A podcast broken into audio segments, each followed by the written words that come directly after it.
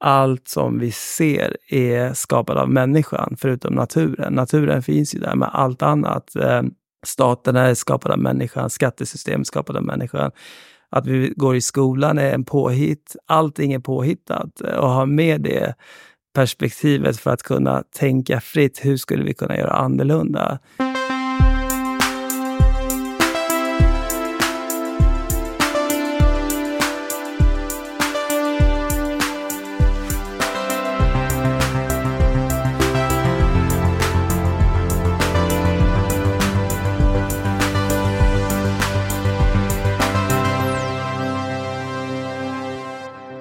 Hjärtligt välkommen till Heja Framtiden, podden med mig Christian von Essen. Jag sitter på Roslagsgatan i Stockholm i min vackra studio. Nu tillsammans med eh, Ali Gaucher, välkommen hit. Tack. Vd och grundare för någonting som heter Gordon Delivery. Mm. Som vi ska prata om idag.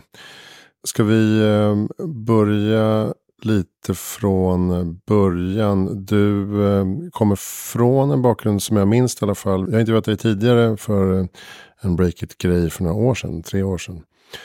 Um, och då förstod jag som att jag hade jobbat med um, apoteksbranschen mm. och med um, pack och plock. Distribution inom apoteksbranschen. Ja, precis. Det började med att eh, ja, svenska apoteksmarknaden omreglerades 2009. Staten sålde ju ut apoteken i ett antal kluster. Och då var det investmentbolag som köpte upp de här klustren. Och det största klustret var 150 apotek. Det blev sen Apotek Hjärtat och nästa var ja, 140 och så var det 160 och så vidare. Och eh, då var det en kompis till mig som hette Henrik Larsson som eh, skulle starta ett bolag som heter Pharma Solutions som frågade om jag ville joina för att alla de här apoteken behövde ett receptexpeditionssystem. Eh, så vår idé var att eh, sälja ett receptexpeditionssystem och ett retailsystem för att sköta apotekskedjorna. Och det var det vi gjorde. Eh, så vi fick halva apoteksmarknaden som kunder med bland annat Apotek Hjärtat som vår största kund och Metstop och ICA och så vidare. Så vi gjorde systemet eh, och rullade ut det, hade ett par tusen arga farmaceuter för att vi hade väldigt kort tid på oss att utveckla det här systemet. Eh, men så småningom blev det bättre och mycket bättre än det gamla till slut. Sen så eh, behövde ju de här apoteken eh, affärsutveckla och vidga sitt erbjudande och då eh, började Apotek Hjärtat med e-handel och då fick vi uppdraget att göra deras plock och pack-system. Ja, det var så också. det blev sen? Okay. Precis, precis. Och det var då jag såg liksom, eh, ja, vad händer med alla paketen som ska ut till kunderna? Ja, vad händer? Precis. Det är ganska annorlunda idag. Eh, idag är det liksom eh, ja, tio år senare nästan. På den tiden fanns det bara Postnord att välja bland. Det fanns inget annat. Och kunderbjudandet var väldigt, väldigt eh, undermålig. Eh, man fick, eh, det var bara dagtidsleveranser. Eh, du fick vänta mellan 8 till 17 för att få en hemleverans. Vi fick inte reda på när den skulle komma. I bästa fall fick du AVI i brevlådan. Det, det, är väldigt mycket som är förändrat. Det finns många fler alternativ och det är mycket mer kundvänligare tjänster. Så att det var i den eran då som jag tänkte att e-handelslogistik, e-handel hade ju redan då vuxit i 20 år. Men eh, det fanns bara en leverantör som alla var ganska missnöjda med. Mm. Så Öppet för uh, att utmana helt enkelt. Utmana och göra något bättre och mer konsumentvänligt. Men hur kommer det sig att du ramlade in just på livsmedel då? Som distributionstjänst? Precis. Vi hade ju sett Mathem hade etablerats då. Det fanns och Linas matkasse fanns. Men det var ju väldigt, väldigt lite. Jag tror Mathem omsatte en eh, 500 miljoner. Det är liksom eh, ja, lika mycket som den minsta ICA Maxi-butiken. Så, så det var ju inte alls stort. Eh, vi kollade lite på USA, såg vad som hände där och då fick vi en förebild som heter Instacart som mm, eh, börsnoterades ganska nyligen. Och så visste jag också att ICA skulle satsa på e-handel. Eh, och så tänkte jag att nej, här finns det en, eh, en ny nisch. För att e-handel, leverera paket har ju funnits väldigt, väldigt länge. Eh, det har funnits företagspaketleverans och allt möjligt. Alla typer av leveranser. Men eh, leverans av mat har ju knappt funnits. Eh, det fanns för jättelänge sedan. när man körde mjölkslingor och det ena och det mm, andra. Men, men sen ja, 70-talet tror jag det har förekommit. Glassbilen? Typ. Glassbilen. så, att, så det var en liten framtidsspaning då. Och det har ju vuxit väldigt, väldigt mycket sedan dess. Ja, precis. Så när vi hördes så var det mitt under pandemin tror jag. Då ja. måste det ha exploderat ordentligt. Ja, precis. Jag tror att eh, e-handel med mat var det som ökade allra, allra mest under pandemin. Eh, så att det var tillväxt över 100 procent i ett par år, vilket är ja, väldigt, väldigt mycket. Och som eh, gemene man, privatperson, så vet man ju inte riktigt vilka ni är. Utan ni tar ju hand om de stora matjättarnas eh, distribution helt enkelt ut till privatkonsumenter. Precis. Och ni har uh, kylkedjan, det är väl det som är ja. det viktiga i det här. Precis, precis. Eftersom det är mat vi håller på med så måste vi hålla eh, temperaturen. Eh, och eh, kylkedjan gäller ju både när det är väldigt varmt ute, men det gäller också när det är väldigt kallt ute, eh, som det har varit nu i Stockholm med minus 10-15 grader. Eh, så då, då värmer bilarna så att det fortfarande är mellan 2 till 8 grader. Men det, det som är lite spännande i vår bransch, det är om vi tar Mathem till exempel som startade för eh, 2011, om jag inte minns fel, eh, så, eh, så kunde de inte vända sig till ett logistikbolag för att få sina varor distribuerade. För det fanns inga som eh, höll kylkedja till konsument. Mm. Eh, så det fanns ingen sån aktör och det eh, har vi också sett att många började satsa på egen logistik och köpa egna bilar. Och så, så det vi gör som är unikt i de länder där vi finns, det är att vi samordnar alla eh, matleveranser. Så, så att eh, en Gordon-bil kör både HelloFresh och Coop och eh, Linas matkasse och Middagsfrid eh, boxar och så vidare. Och det är en eh, ny bransch som vi har precis gått in i, det är apotek. För de har också ett sortiment. Ja, tillbaka, ja, tillbaka till, till roten. Eh, de har också en del av sortimentet som behöver eh, obruten kylkedja, till exempel mm. eh, insulin eller cancermedicin eller vad det nu kan vara. Så, så det började med just typ Mathem, ICA och, och det är inget. Uh, och sen har ni då expanderat, vad säger du, Sverige och vilka andra länder? Nu? Eh, vi finns idag i Sverige, Danmark, Norge och Finland, så alla, alla nordiska länderna. Mm. Förutom Island? Förutom Island, ja precis. Och hur skiljer det sig åt där på något sätt? Eller är det samma typ av aktörer? Är det till och med nordiska aktörer som använder er över hela sin verksamhet? Ja, precis. Vi har ju några eh, landsöverskridande kunder och till exempel eh, Linas matkasse som finns i både Sverige och Norge och Danmark och så, så HelloFresh som också finns i alla de här tre länderna. Eh, de finns. Eh, sen så, vi, vi, brukar kategorisera våra kunder, matkunder i två segment. Det ena är meal kit, alltså färdigplanerade matkassar som Linas matkasse, HelloFresh. Och det andra är dagligvaruhandlare. Och dagligvaruhandlarna är ju oftast väldigt, eh, väldigt, väldigt stora i varje land och det finns oftast bara några få i varje land. Så i Sverige har vi ICA, Coop, Axfood och Lidl och i eh, Norge har vi Nor Norgesgruppen och no några andra och i Danmark har vi Sallinggrupp och Coop och så vidare. Men så, så att eh, de är ju eh, landspecifika eh, allihopa. Utmaningen måste ju vara att alla förväntar sig att det här ska gå väldigt fort. Mm. Så att säga. Alltså om du beställer en matkasse så kan ju inte den komma en dag sent. Eller en eh, lunchlåda eller liknande. Precis. Det måste vara ett otroligt pussel. Är det AI-genererat det här transportoptimeringen? Ja, precis. Vi använder eh, väldigt mycket machine learning eh, när det gäller ruttoptimering. Där dels den blir bättre på att optimera rutterna Sen så är, är också när det gäller ruttoptimeringen så är det liksom, eh, när du kommer till högdensitetsområden så, eh, så blir det inte så långa avstånd mellan varje stopp. Eh, och du spenderar egentligen mer tid i trapphus och eh, ja, utanför bilen än i bilen. Då blir den tiden eh, ännu viktigare att optimera.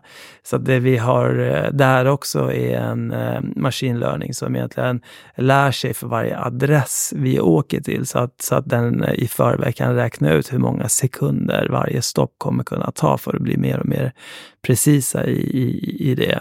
Mm. När vi hördes eh, då för tre år sedan så var det också i förbindelse med eh, samarbetet med Cool Company. Som ju erbjuder eh, fria åkare ett sätt att fakturera. Mm. Och, utan att starta eget företag. Egentligen. Så, så, det är väl det som har varit er eh, skalbarhetsmodell så att säga. Ja, ja. Att ni kan ha hundratals åkare som ni inte behöver anställa och de behöver inte heller starta företag. Mm, mm. De kan fakturera genom Cool Company och så kan ni få en faktura. Ja, precis. På månadsslutet. Mm, mm. Är, är det samma typ av modell i de andra länderna också? Alltså, ni, ni håller en tajt liten organisation och så kan ni ja. skala upp och ner. Precis, det är eh, lite olika. Eh, regleringen också lite olika i varje land, så vi anpassar ju själva modellen till, till var, varje land. Eh, men eh, snarlik. Eh, I Norge är det lite annorlunda. I Danmark är det ganska likt. Mm. Och i Finland är det annorlunda. Och det här kommer ju liksom med, pratat om gigekonomi och så här. Mm, att, mm. Det har fått mycket kritik för att det liksom bygger på osäkerhet och så här. Ja, ja. Men som jag förstod det då i alla fall så um, vill jag att man ska ha en väldigt tydlig, tydligt schema för vad man ska göra de närmaste fem veckorna.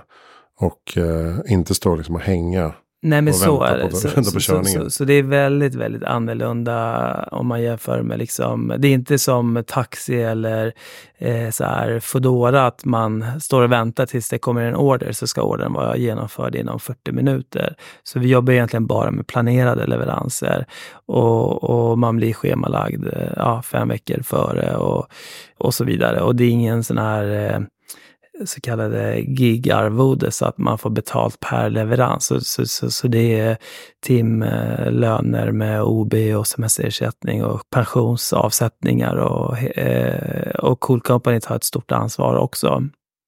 För de är juridiskt anställda hos Cool Company med sjukpenning och ja, vad, vad som nu skulle kunna hända. Mm. Så, så hur många anställda är ni då? Vi är runt eh, 70 anställda idag eh, i bolaget och vi har kontor, huvudkontoret här i Stockholm. Sen har vi ett litet kontor i, eh, i Köpenhamn också. Och eh, omsätter nu x antal hundra miljoner? Precis, vi, vi omsätter eh, ja, runt 550 miljoner. Jag såg, det var någon som skrev miljardvärdering.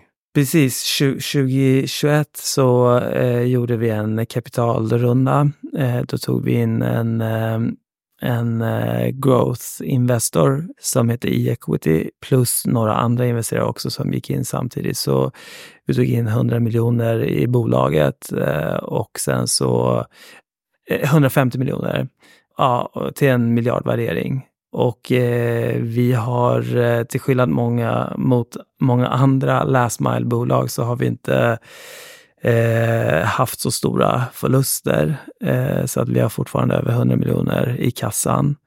Vilket är väldigt skönt i de här tiderna där kapital är mycket dyrare.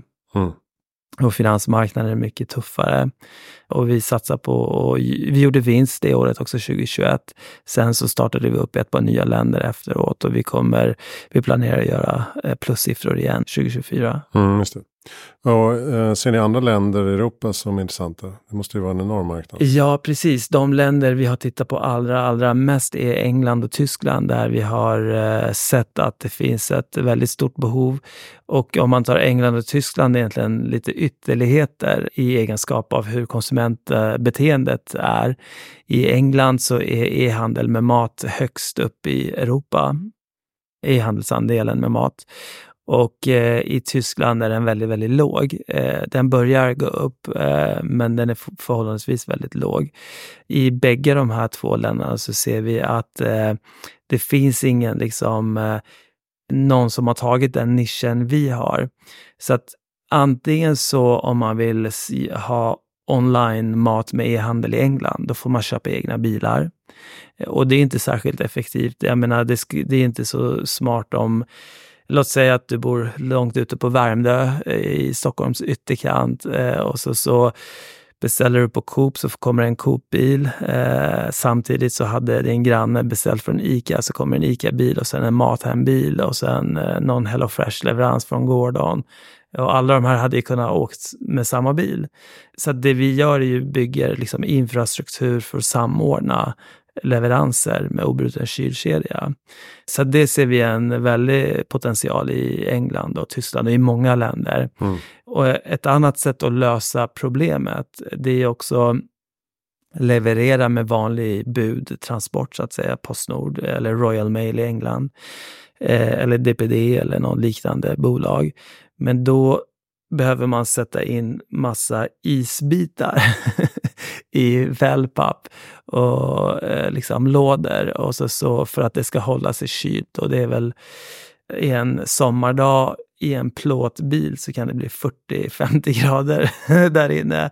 Och det är liksom, eh, jag tror långsiktigt är det inte så hållbart och det är inte heller så bra för miljön. Eh, och det har vi gjort faktiskt sådana analyser där det visar sig att eh, sån här passiv kyllösning med så isolerade boxar och eh, olika kylmedium, olika lösningar som håller kylan och så vidare. Det har mycket, mycket större miljöpåverkan än, än att göra det med kylbilar så att säga. Mm. Hur uh, jobbar ni med just uh, hållbarheten då? Uh, för det är ju massa fordon här som inte ni äger egentligen? Eh, jo, nej men det är så, for, de flesta av fordon, eller jag ska inte säga de flesta, hälften av fordonen äger vi. Jaha, okej. Okay, eh, faktiskt. Eh, men eh, precis, så det är ju det och det, det vi gör, alltså det, det är ju samordningen. Så man slipper ha eh, massa olika bilar som driver ut. Eh, det ena är liksom själva utsläppen från bilarna. Jag kan berätta att det finns en de leveranser vi gör utförs ju med B-körskorsbilar. Det kallas för lätta lastbilar. Det finns en begränsning i, i lagen där eh, man får eh, maxlastvikten på en bil får bara uppgå till 3,5 ton. Det här är ju väldigt problematiskt när vi ska försöka gå över till eldrivlinor istället för eh, fossildrivlinor. Eh, och eh, när du har den här maxlastvikten och behöver stoppa in så mycket batteri för att kunna liksom få en räckvidd och en kylaggregat som väger ett par hundra kilo, som behöver också el för att kylas, så, så funkar inte 3,5 ton regelverket. Och här ser vi till exempel i Danmark så har de eh, danska regeringen antagit en eh, e EU-rekommendation där man har, säger att man bör höja maxlastvikten på fossilfria drivlinor till 4,2 ton. Så i Danmark har vi börjat rulla ut elbilar, men det kan vi inte göra i Sverige. Den här frågan har varit uppe i Sverige och Transportstyrelsen gjorde avslag eller rekommenderade inte anta den nya eh, rekommendationen. Så att, men eh, jag tror att det finns eh, mycket påtryckningar för att det ska ske i Sverige också för att vi ska kunna liksom eh, fasa över till eh, en annan drivlina. Varför tror du att man eh, inte antog den då? Alltså om man läser eh, Transportstyrelsens eh, utlåtande så handlade det mycket om administration eh, och sen eh, väldigt lite kunskap om hur branschen funkar. För då, då eh, står det att nej men, det finns regelverk för C-kortsbilar. Men eh, dels så, vi vill inte ha så här stora tunga fordon eh, att köra med i, i våra städer. Eh, sen så finns det inga C-kortsbilförare för den typen av leveranser, så att det är liksom inte... Ett argument var också att det kommer vara svårt att följa upp det här så att säga administrativt. Eh, mm. Men jag tror att det är en tidsfråga att, eh, att det här kommer även komma till Sverige. Men jag ska berätta en annan sak. Det är så lätt att liksom gömma bakom, eh, när, när man jobbar med transporter, gömma sig bakom just den diskussionen. Vi, vi jobbar ju med mat och eh, en och e-handel med mat. En negativ effekt av den ökade e-handeln, det är ju att mängden förpackningsmaterial har ökat varje år under väldigt, väldigt lång tid och den är otroligt eh, stor. Jag tror 2021 eh, i, bara i, inom EU-länderna så, så hade man 30 miljoner pappersavfall bara av wellpapp. Liksom. Och det är 70 kilo per, per person i Europa. Och varför den ökar med e-handel, det är att varor som du köper är redan förpackade i plast eller papper. Så ska du skicka det så packar du den ytterligare en gång till för mm. att skicka det. Och det här har vi också sett när man handlar mat. Eh, om man handlar eh, en Linas matkasse eller Hello Fresh så får ju det i stora wellpappboxar. Och det här har ju också en negativ eh, konsumentupplevelse.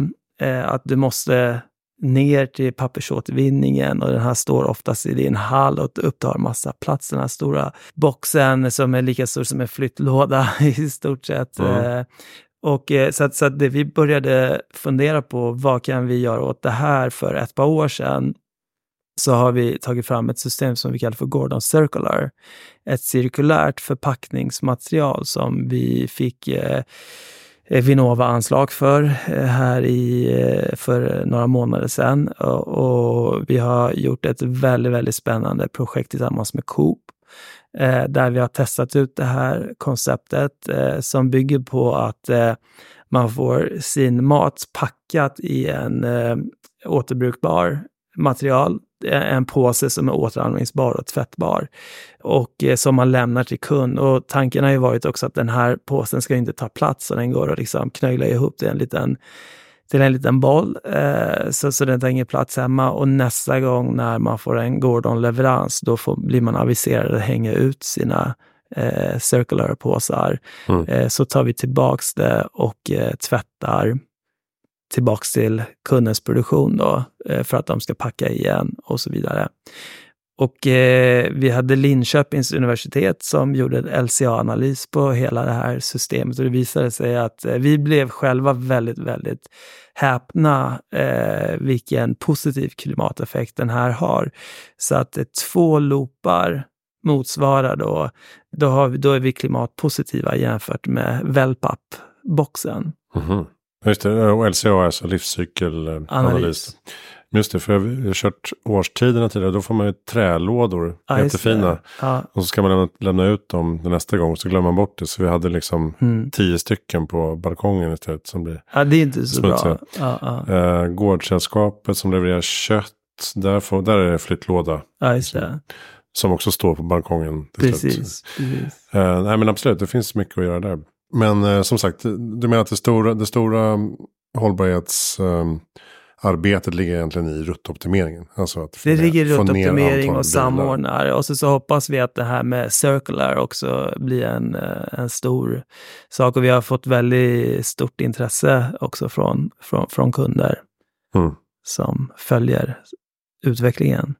Um, så att apoteksmarknaden är alltså nästa som ni är inne och petar i mm. lite nu då. Hur stort eh, kan det bli? Kan ni tänka er att eh, ta andra delar av apoteksprodukterna eller är det framförallt eh, kylkedjan som är intressant? Precis, kylkedjan är intressant. Sen så när vi har kollat på hela apotekssortimentet så kan man säga kylkedja är ju väldigt, väldigt liten del, kräver kylkedja. Men, men om man tittar på det finns ett sortiment då som är också fryskänslig. Om du tittar på till exempel nästan alla krämer liksom kan vara mot eksem eller skönhetskrämer eller och så vidare. De får inte frysas heller. Eh, så, så där finns det också temperaturreglering mellan, oftast är det 2-15 grader. Mm. Eh, bara så en enkel sak som en Alvedon får inte heller frysas. Och där, där ser vi att vi kan komma med liksom en kvalitetsökning eh, genom att ta större del av sortimentet också. Där vi kan garantera att även om det är minus 20 så kommer det inte frysa i bilen och så vidare. Så jag tror att vi kommer kunna ta en större andel av apoteksvarorna också. Sen så, eftersom vi har hållit på med temperaturkontroll eh, och ligger otroligt mycket i framkant, eh, så har vi börjat intressera oss också för kedjan bakåt, eh, själva läkemedelsdistributionen också till kliniker eller till eh, apotek och så vidare som också eh, är väldigt, väldigt intressant. Eh, så jag tror att vi kommer växa eh, mycket inom apotek de närmsta två, tre åren. Till exempel hjärtat är ju ICA-ägt. Ja. Det finns ju synergier där också. Nej men absolut, absolut. Och, och då skulle ni konkurrera med Apotea och Meds till exempel? Eller har de, har de egna Nej, kedjor? de, nej men där, där, de är ju potentiella kunder. Så Meds är Ja, de går via vanliga. Postnord. Och... Ja, precis. De flesta mm. apoteken är ju så att du, du, får en radda med olika leveransalternativ. Eh, mm. Allt från eh, Instabi till eh, ja, Best eller vad det nu kan vara, Postnord. Mm. Det känns som att man pratar e-handel och hållbar e-handel. Då hamnar mycket just på så här ja, men, transporter och, och returer och så här. Men det känner jag börjar ju bli ganska hållbart egentligen. Alltså mm. det är mm. ganska mycket fossilfria alternativ ja. och uh, mer och mer hållbara förpackningar och så vidare. Mm, mm. Det är inte där stora problemet ligger längre. Nej, känns det nej, som. Nej. För att det är klart att ni, ni och ni, era kollegor håller på att tweaka hela tiden. Det, ja. det är självklart. Men, men det är ju i själva konsumtionen och produktionen. Ja, precis. Stora avtrycket. Eh, en kollega till oss gjorde en liten beräkning att eh, eh, om man tittar på en matkasse, du köper liksom din veckohandling, mm. så sju gram av ditt köttfärs motsvarar transportutsläppen. Mm. Precis, jag brukar ha en sån graf där man ser koldioxidutsläpp på, i matsystemet. Mm. Och så är det liksom eh, landanvändning, jordbruk, transporter, förpackningar och så vidare. Matsvinn. Mm. Man kan alltså nästan inte se eh, staplarna för transporter och förpackningar. Nej, nej, nej. Utan det är allt annat som ja, tar ja. enorma mm, andelar. Mm, mm. Uh, matsvinn inte minst. Uh, ja, matsvinn är ju väldigt, väldigt Verkligen, verkligen. Kan ni jobba med det på något sätt? Vet du, vi har gjort väldigt mycket så här, matsvinnsprojekt där vi hjälper eh, att köra till exempel eh, matsvinn från en ICA-butik till sko närmsta skolan och, och, så vidare. Så vi har gjort en massa olika sådana typer av projekt. En av våra liksom, kunder, de som säljer matkassar, där eh, påstår de och det stämmer med min egen erfarenhet också. När man köper färdigplanerade matkassar så blir det mindre matsvinn eftersom mm. du köper inte med den där impulsen som du gör när du veckohandlar bara från hyllan och så, så använder du inte liksom de här grönsakerna så, så blir det dåligt och så måste du slänga och så vidare. Mm. Vi säljer ju liksom inte någon vara till slutkund själva. Det är liksom, så vi är, vi är infrastrukturen för att göra det möjligt att leverera till kunderna. Ja, precis. Det är mer om man har, om man i systemet ser att det finns tomma bilar ute, då ska man kunna Precis. nyttja det. För Exakt. Och det är precis sådana ja. projekt vi har deltagit i, mm. både till restauranger och till skolor och så vidare. Så att vi kör ja, matsvinn där det kan användas här och nu.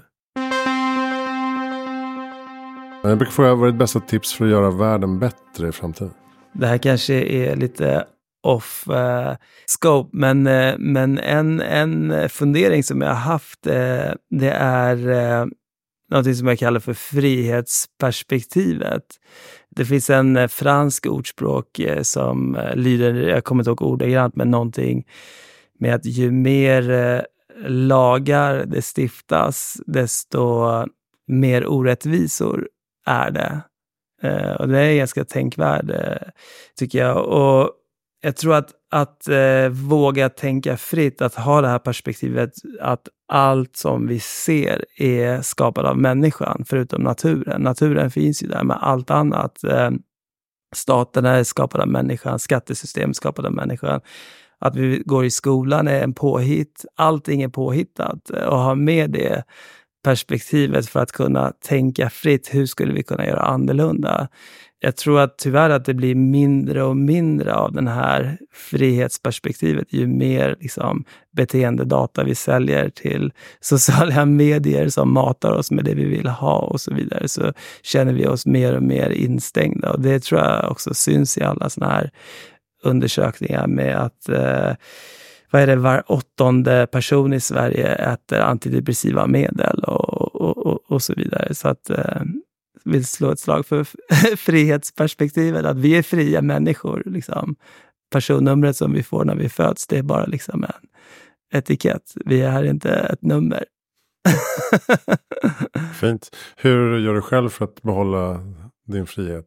Nej, men jag tror jag har fått det lite naturligt från min mamma eh, under min uppväxt. Liksom. Mm. Eh, att försöka tänka eh, utanför boxen och ja, utmana mig själv. Egentligen. Mm. Och, och, ni flydde väl hit från Iran också? Det var ju ja. kanske extra viktigt med just friheten. Ja, precis. Precis, Nej, men det är det verkligen. Det är ju otroligt eh, annorlunda om man är uppväxt i en eh, diktatur där det finns liksom, eh, eh, ja det här får man säga hemma, det här får man inte säga i skolan, det här får man inte säga med, inför okända. När det råder strikt eh, censur, det gör någonting liksom. Mm. Eh, och ja, den här ytliga friheten är lätt att ta för givet, men eh, Free mm. of the mind, så att säga. Mm, mm. Behöver vi också ha. Um, har ni bra lästips eller poddtips? Eh, en podd som eh, jag tycker väldigt, väldigt mycket om är en eh, som heter Myter och mysterier. Eh, med Per Johansson och Erik Schüldt eh, som pratar om väldigt spännande saker. Jag har inte läst så jättemycket romaner på, på senaste, men jag började med en ny, ny rutin för eh, en och en halv vecka sedan där jag köpte en väckarklocka och lämnade telefonen i vardagsrummet när jag skulle gå och lägga mig. Ja, då, då, då, började jag läsa en bok av Lena Andersson som jag, som jag avslutade igår kväll, som, var, som är väldigt, väldigt bra. Den senaste?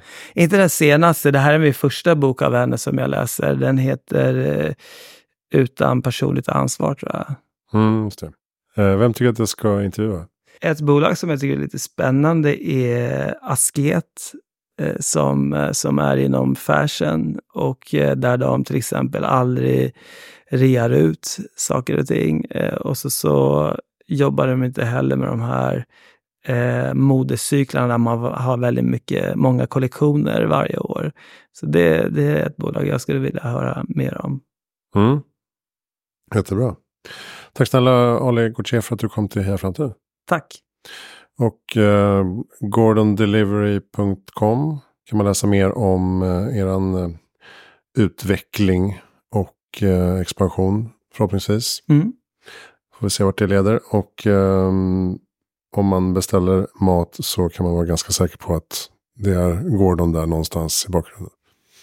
Ehm, um, Hejaframtiden.se, där hittar du alla intervjupersoner i podden. Och uh, du kan även hitta böckerna som är ut på Heja Framtiden förlag. Det finns fem stycken ute nu. Uh, där man kan shoppa loss i uh, webbshoppen på Shopify. Uh, nyhetsbrevet finns på Substack. Prenumerera på det. Jag finns på LinkedIn. Hör av dig om du vill prata sponsorskap, ambassadörskap, föreläsningar, moderatorsuppdrag eller liknande. Jag heter Christian von Essen. Tack snälla för att du lyssnade.